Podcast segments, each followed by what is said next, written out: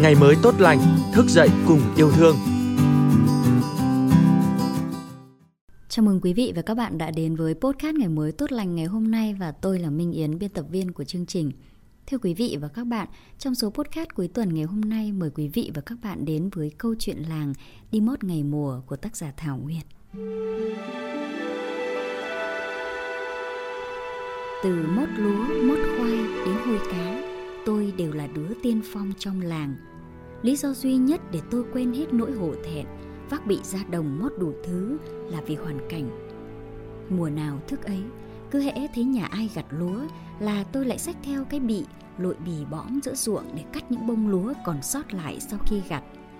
Đến mùa khoai lang lại dò tìm, đào bới những củ còn nằm lại do chui sâu trong lòng đất. Đi mót ngày mùa đã để lại những kỷ niệm khó quên của một thời nhỏ dài.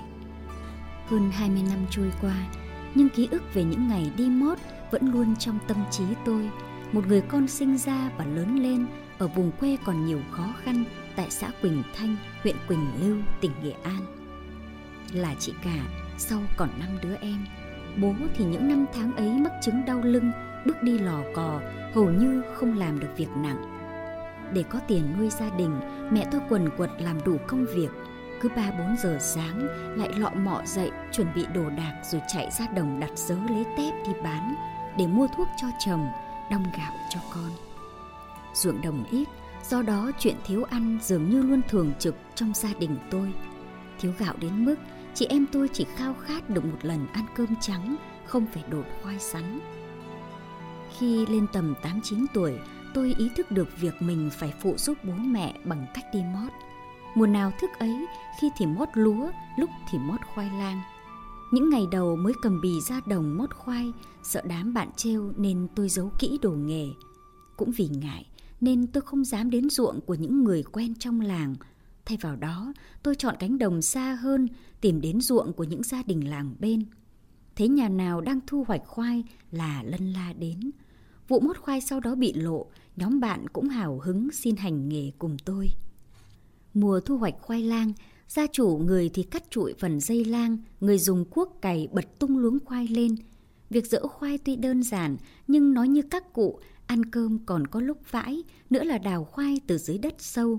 Khoai sót lại trong quá trình thu hoạch như một điều bất khả kháng, chính là món quà mọn nhưng không thiếu ngọt ngào mà trời muốn dành riêng phần tôi và đám bạn cùng đi mót. Mắt đứa nào cũng tinh như mắt chim cắt, đào ngang đào dọc soi mói từng ụ đất, từng màu sắc lạ, từng mầm cây để phát hiện khoai sót. Và cho dù những củ khoai có ẩn mình kỹ đến đâu, cho dù chúng cùng màu với đất ruộng hay đôi khi chỉ nhô lên mặt đất một cái đầu bé tí tẹo, thì cũng khó mà qua khỏi những cặp mắt hau háu của lũ trẻ chúng tôi. Việc mót khoai được nhiều hay không còn phụ thuộc vào được mùa hay mất mùa. Nếu thửa ruộng ấy nhiều khoai củ to thì những đứa đi mót như chúng tôi còn được chủ nhà cố tình để lại cho một ít. Nhưng ruộng nào khoai mất mùa thì ngày hôm đó xem như chỉ mót được mấy củ lằng nhằng. Vui nhất là những lần đi mót khoai được con trai của bà chủ nhà cố tình dẫm một vài củ khoai to xuống để tôi mót. Khi tôi không biết, người con ấy còn ra hiệu chỉ vị trí củ khoai đã được mã hóa. Lúc đó tôi mừng rỡ trong lòng nhưng vẫn cố tỏ ra bình tĩnh để người lớn không phát hiện. Vậy là buổi mót khoai hôm ấy, ngoài những củ khoai con con, còn có mấy củ khoai to như bàn tay. Về nhà tôi liền đem chuyện khoe với mẹ với một niềm tự hào. Những củ khoai ấy sau đó sẽ được mẹ tôi phân loại. Củ to thì để dành phần người ăn, củ nhỏ như ngón tay sẽ nấu cho lợn gà ăn.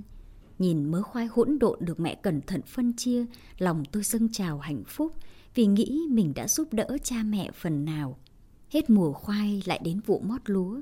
Lúa vụ chiêm ở quê tôi thường được cấy cày ở các thửa ruộng sâu. Mùa gặt lúa chiêm, lội xuống ruộng vào buổi trưa đúng là nước như ai nấu, chết cả cá cờ. Còn nắng đốt trên đầu thì cùng với gió lào như muốn thiêu cháy tất cả. Nhưng ngán nhất là những con đỉa mén, đỉa trâu, chỉ cần không để ý xuống mặt nước, chốc lát đã thấy ngứa nơi cổ chân. Bao nhiêu là nguy hiểm, ấy thế mà tôi vẫn lội xuống đám ruộng đã được gặt gần xong để tìm những bông lúa còn sót lại. Đảo mắt thật nhanh, chân lội cũng phải thật nhanh khi nhìn thấy những bông lúa còn sót lại ấy. Nhưng khoái nhất là khi thấy những bông lúa bị đổ rạp xuống mặt nước mà liềm của thợ gặt không gom đến. Những bông lúa kiểu đó thường rất sai hạt và hạt lại rất mẩy. Đám trẻ đi mót như chúng tôi chỉ cần nhìn thấy những bông lúa nặng trĩu, mẩy hạt như thế là sướng rơn cả người, khoái chí vung tay hái thật nhanh. Sung sướng hơn cả là khi gặp được những chủ ruộng tốt bụng, họ thường cho chúng tôi cả một tay lúa gặt. Dù vụ chiêm hay vụ mùa cũng chỉ diễn ra trong vài ba tuần, nên ngày nào đi học về, ăn vội bữa cơm trưa xong là tôi lại chạy ra đồng. Đi mót vụ chiêm tuy phải lội nước đội nắng và bị đỉa cắn, nhưng thường mót được nhiều hơn do lúa hay bị đổ. Còn đi mót vụ mùa thì sướng hơn, nhưng mót được ít, một buổi nhiều lắm cũng chỉ được vài cân vì lúa không đổ lại mọc rất đều. Dù mót được ít nhưng tôi vẫn thích vụ mùa hơn vì ruộng khô, trời nắng hanh, gió nhẹ. Lội ruộng đi mót mà cứ như đi ngắm đồng lúa vàng rực đến nao người. Ruộng khô nên cái mùi thơm của rơm rạ, của hạt lúa cũng trở nên tinh khiết hơn, quyến rũ hơn, chứ không bị cái mùi bùn đất át đi như trong mùa gặt vụ chiêm.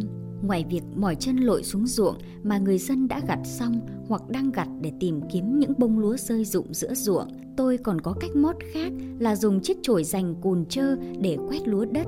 Đứa nào cũng nhè đến nơi, các gia đình vừa chất lúa bông trên xe bò để trực chờ quét lúa rơi vãi. Dân quê tôi gọi đó là lúa đất. Có hôm, người đi mót còn nhiều hơn người đi gặt, nên đám trẻ chúng tôi tranh nhau khu vực quét lúa đất.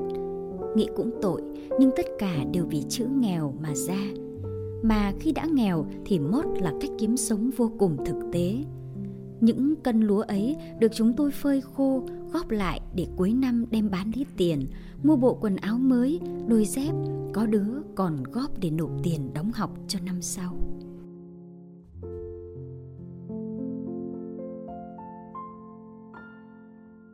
Quý vị và các bạn vừa được nghe câu chuyện làng Đi Mót Ngày Mùa của tác giả Thảo Nguyên.